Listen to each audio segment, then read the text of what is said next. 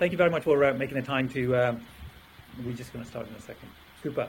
Uh, well, I, am Taher Mahmood, and I get the chance to uh, talk to Jon Lovell. He's uh, really a mentor to me in terms of uh, all things business and business process and sales and so on. Um, we, we, met some time ago, uh, John, in one of your other roles. Um, so really, the idea of this is we want to just um, capture some ideas and thoughts that people use to optimize their day or get more out of uh, uh, their, their time and are curious about exploring other things. So here we sort of share one or two examples of what we do uh, with the audience and uh, you know just pick up a few um, ideas. It's quite brief and and, and and, and quick, but this gives us a bit of an idea of the, the different um, uh, guests that we have uh, and a little bit about them and then a bit about what they do and so on and and, and uh, hopefully share something useful with the audience. So Jon, um, tell me a little bit about where where we met and uh, oh blimey. Um, I'm not sure the audience want to know where we met. No, I'm only joking. Um, so my background, I spent uh, 20 years in the automotive sector. Um, I've run car dealerships such as Jaguar Land Rover, um, and most latterly the Bentley and Lamborghini dealership in Tunbridge Wells. Um, and it was whilst I was in Tunbridge Wells that we met Taher, wasn't it? I won't uh, go into too much detail, but that's that's where we met each other, and um, it was quite interesting because uh, would like a little bit of sales support and a little bit of uh, uh, guidance in certain areas, and yeah. and um, and we met that way, didn't we? And and uh, the relationship started. So uh, you know, I I now um, am involved in my own business called the, Farm Process Management, uh, but we also do have a contact centre, um, answering the telephone to people, and a live chat business. So ultimately, we are an outsourced sales and customer service opportunity for businesses that don't have the time or the inclination to do some of the work that um, that needs to be done. yeah, and you can bring lots of efficiencies into play, so mm. optimizing their processes and so on. And Definitely. So pro- process management is what I pride myself on. I think you know I'm I'm quite a simple guy. Um, you know, I I've got a phrase which is start with the end in mind, and yeah. uh, if we all know what we want to achieve and work backwards, then ultimately you'll set the right processes and and go about it in the right way. So, yeah, process management and a bit of process support is uh, is my skill set, I would say. Yeah, and it's uh, it's uh, you know it's very uh, leveraging your sort of experience and so on, which uh, you, you know, diligently acquired over a, long period of time. So yeah, tell us what sort of things have, have sort of you noticed about um, your sort of thinking about how you structure your day or things that you do that have that you know there was one or two things that you did that there was a step change in your efficiency and productivity because we want those sorts of sort of insights specifics. Yeah. Yeah i think i think we um, there's um, obviously I do coaching and teaching there's, there's one part which will probably resonate true with um, the majority of people that will listen and, and watch this. And I call them uh, a big red button moment. So I'm not sure if I've explained it to you this way, but if you could imagine a cartoon at the moment, you know, we all watch cartoons when we were little, yeah. and there's a there's a big button flashing away in front of you that says "Don't do not press." Well, first of all, the first thing we all want to do is press the button. But if you can just imagine that button, yeah. um, and you know, on a on a day or a week, you know, there there'll be tasks or there'll be situations that occur multiple yeah. times where we'll be thinking to ourselves, "Why does this always happen? Why has that happened again?" Why yeah. has that person given me that information? Why has that person not given me that information? On a regular basis. Yeah. Um, and really, what I try and encourage is to hit that big red button, and that's stopping the production line. It's having the opportunity to recognise that, you know, this this is a this is a problem. This is a situation that's occurring that shouldn't. Um, so let's stop it. Let's let's involve the, the stakeholders in the conversation or the process mm-hmm. reassess what we can do to make it easier and more efficient, and move again. And that really came from the fact that at Bentley, and I'm sorry to name drop brands, but at Bentley, you know, every car that they produce is hand assembled.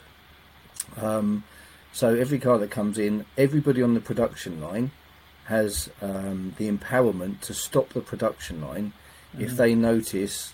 I think it was something like five um, situations of the same problem occurring. So the guy fitting the seat if he noticed that it was slightly askew five times in a row, then rather than sending out all the cars in, incorrectly, they can stop the production line at an extortionate cost per minute um, so that everybody can come in and be involved, the engineering team and the, the parts teams, and just see why those seats are slightly askew, Mm. and then they can make the correction there and then to start the production line again, rather than sending all the cars out to the network and having to have them back in to fix because that just Mm. damages the brand. It's not very time efficient. And okay, the immediate cost is one that's a bit eye watering, but the long term cost is, is, is better. Um, and really, that was a good uh, analysis for me to do what I've always done in reassessing process. You know, Mhm. the amount of times we go into meetings, whether it be Mm. board level or local department level, and three or four times in a row you get asked, you know, why are you still doing this? Why are you still doing this? You know, nobody stops, takes stock, looks at the situation, reevaluates, and moves in a different direction because that's okay.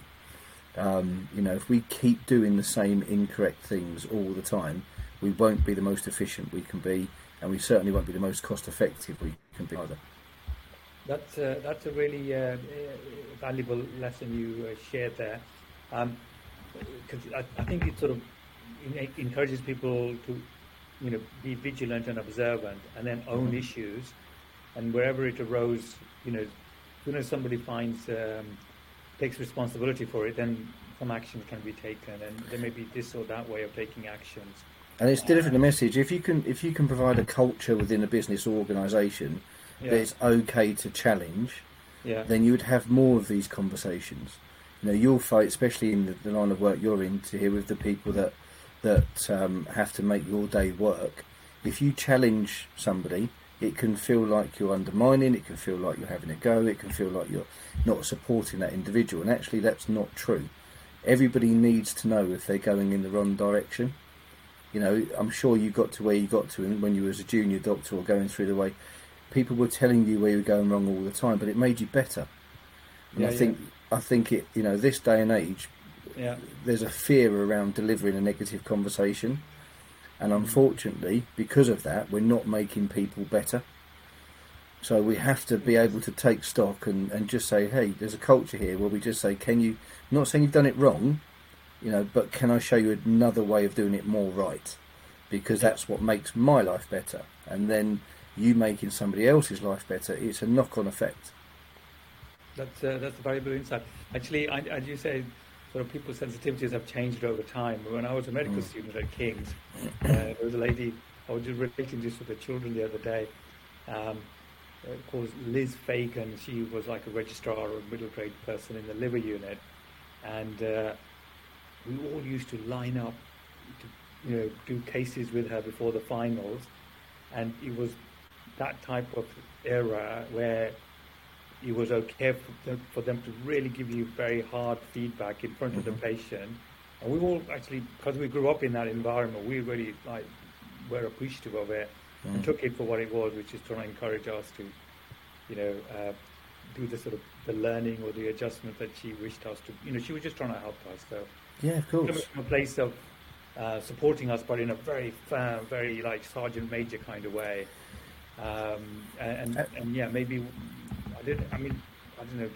I, I really thought it was very helpful, but The thing is, the delivery is important. Okay, so I'm not saying even in this day and age you, you can't be that sergeant major type approach yeah, as much as you'd like at times, but yeah, just taking stock and delivering a negative conversation actually isn't negative because what what's more harmful telling somebody to give them some short-term pain where they might not like it but they're going to benefit long term yeah. or allowing somebody to keep doing something incorrectly. What's actually more harmful? It isn't having that difficult conversation. It's allowing somebody to keep doing something wrong. That's actually more harmful than taking stock and having a conversation. Yeah, there's room for learning. So one of the things that we did um, uh, for like like almost a decade was get feedback from every patient. So every time somebody came in, and we would just deal with that in real time. Um, so we would review things at the end, and in fact there was some sort of documentary made about about it, and then we got book and some conferences. But the idea is to review and reflect on every conversation, every patient visit, and they would have some really valuable insights and then take action on them immediately at the end of the clinic. We said, do, do, do, we've done these, two. and then you might not making much of a change, but over time you made quite a lot of change, and most of the change came from the insights and the uh, the sort of um, uh, you know sort of sort of thoughtfulness that the patients brought to bear on the situation, and then the team saying, well, that doesn't work, or this is a bit glitchy, or you know could be more efficient. So I, I think yeah, what you were suggesting in that sort of work environment, we were sort of doing that at a very low level in each each clinic or, or, on, or on a ward round and so on. Um, but that does take a cultural change, though, doesn't it? It's not. It's not It does take a cultural change. You, you need to have, uh, but initially it's very simple. Just got to have your eyes open. So, patient experience. Um, you know, I, I deliver some patient experience workshops um, because I think there's there's uh, there's not much of a line between patient experience and customer experience because patients are customers. Yeah, But you know, I, I think too often we don't put ourselves in the positions of our customers or our patients because you know where, and this isn't aimed at you here specifically, but people in your profession, you'll turn up to your place of work. Where you're sat now is your place of work. So everything about today will feel normal to you. Okay, but there'll be people coming into your environment on a regular basis that Yeah. it's a very heightened emotional state. yeah. You know, to, so today, I'll give you a, for instance, I showed you my, um, took it off now, but I showed you my arm thing I had on today. I went to local A and E today because I've Yeah. uh, hurt my thumb, and you know, I'm I'm quite a, a, a sensible grown up, I think. But from the moment I arrived, you know, I was greeted from a, with a lo- really lovely lady, and she made me feel relaxed. But I almost felt embarrassed about talking to her because I felt I shouldn't be there because I wasn't really that bad. Um, and the the station that I'm gre- greeting all the incoming patients is right by the doorway. So if my case, as was a lady behind me, is actually a little bit um, sensitive, shall we say? yeah. You know, first of all, you're delivering your problems to the world in a reception area. Straight away, that patient experience is negative. Okay, yeah, yeah, yeah. and and then and then they're sending you off to a reception in a minor, minor injuries unit that there is no reception nobody's greeting you you have to try and figure out where the lady sits to give your paper to and and everything about the whole experience becomes a very stressful situation when it doesn't need Yeah. to be Uh, d- but we don't look at those things and then you're in the waiting area and the, the, the lovely lady comes out to shout your name but it's very quiet and you, you, you, you don't know what's going on and you think oh my god have i missed my name? And, and everything about it is heightened sensitivity because it's not normal. Yeah, and no, I think that, that that doesn't help people's relaxation in, in you know to give a good experience Yeah, I, I think sometimes these things are configured to make it uncomfortable for people. and there's some reverse psychology there, but yeah generally speaking, as, as you say, cause, because it's unfamiliar, because of an injury, we're stressed, and, and yeah, and and uh, it, it's sort of something that might not seem such a big deal can be, and especially if you have some other issues or you have some medical conditions, or you can't see or hear, or you know other sort of stuff going on, or you know taking medication, it, can amplify stuff. So yeah, I think paying some attention to some of those things can can uh, can Mm. can make a difference.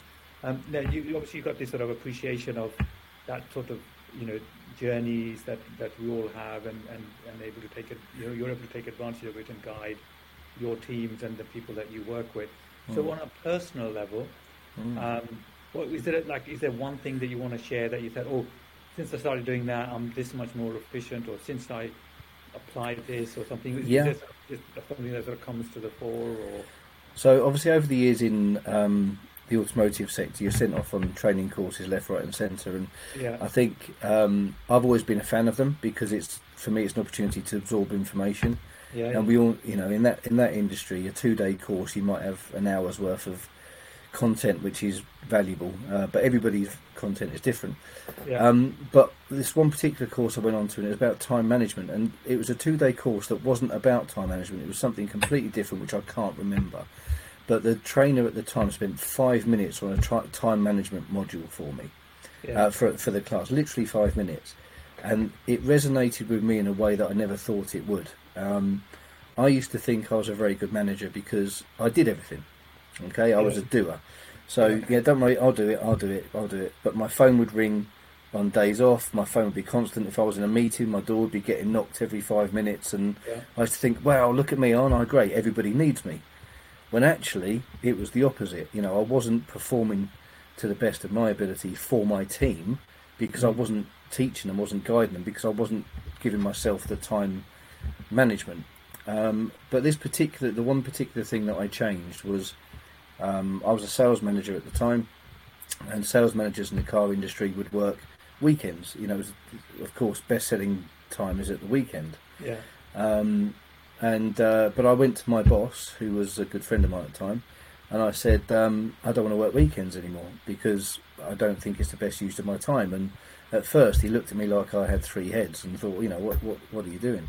But when I explained the situation, which was because I work a weekend, I have a Tuesday off. My other managers have a Wednesday and a Thursday off.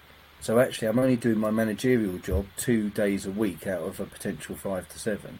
Mm. Um, I'm not. You're not getting the best use of my time. And actually, he sat back and thought, well, actually, on a Tuesday, I need you. I'm your boss. I need you, but I come round to find you, and you're not in because it's your regular day off. Mm. So my bosses worked Monday to Friday. The manufacturers worked Monday to Friday. Mm. I was in a managerial position, which meant that three days of the Monday to Friday work I was unavailable for them to speak to. So nobody was being efficient in the process. And that, that time management teaching just taught me that you can be a little bit selfish. Being selfish with your time actually benefits people more than you believe. Yeah, So- that's a really. I'm not I'm not sure if the example worked because it worked better in my head than when I said it out outwardly, but ultimately time management when I'm coaching people, that's the only time I allow you to be selfish. Because That's a- because it allows you to actually benefit yourself, which allows you to benefit others.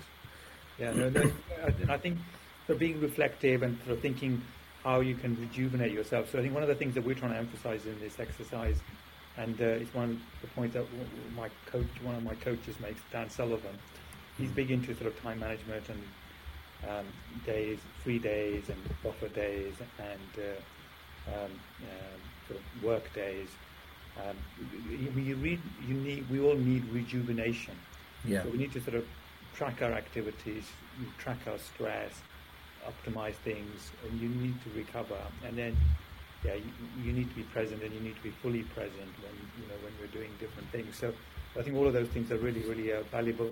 Um, Jon, I know we could sort of go on and um, talk about more things, but I think I'm just going to pause there as a bit of a like a teaser for the audience, and then we're going to come back and add a few little bits over over the course of uh, the the next some weeks and, and so on. I'm very grateful to you for uh, the time that you're spending on this. So we're going to carry on about something else, but I'm just going to uh, uh, stop this in a, in a in a moment. Any any sort of final thoughts?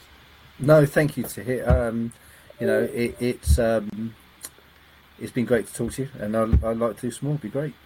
Super. Well, I'm going to share it with you. Obviously, we'll, uh, we'll come back. Super, Jon. I'm going to just put this down, and then we're going to go back on the Zoom. Yeah. Okay.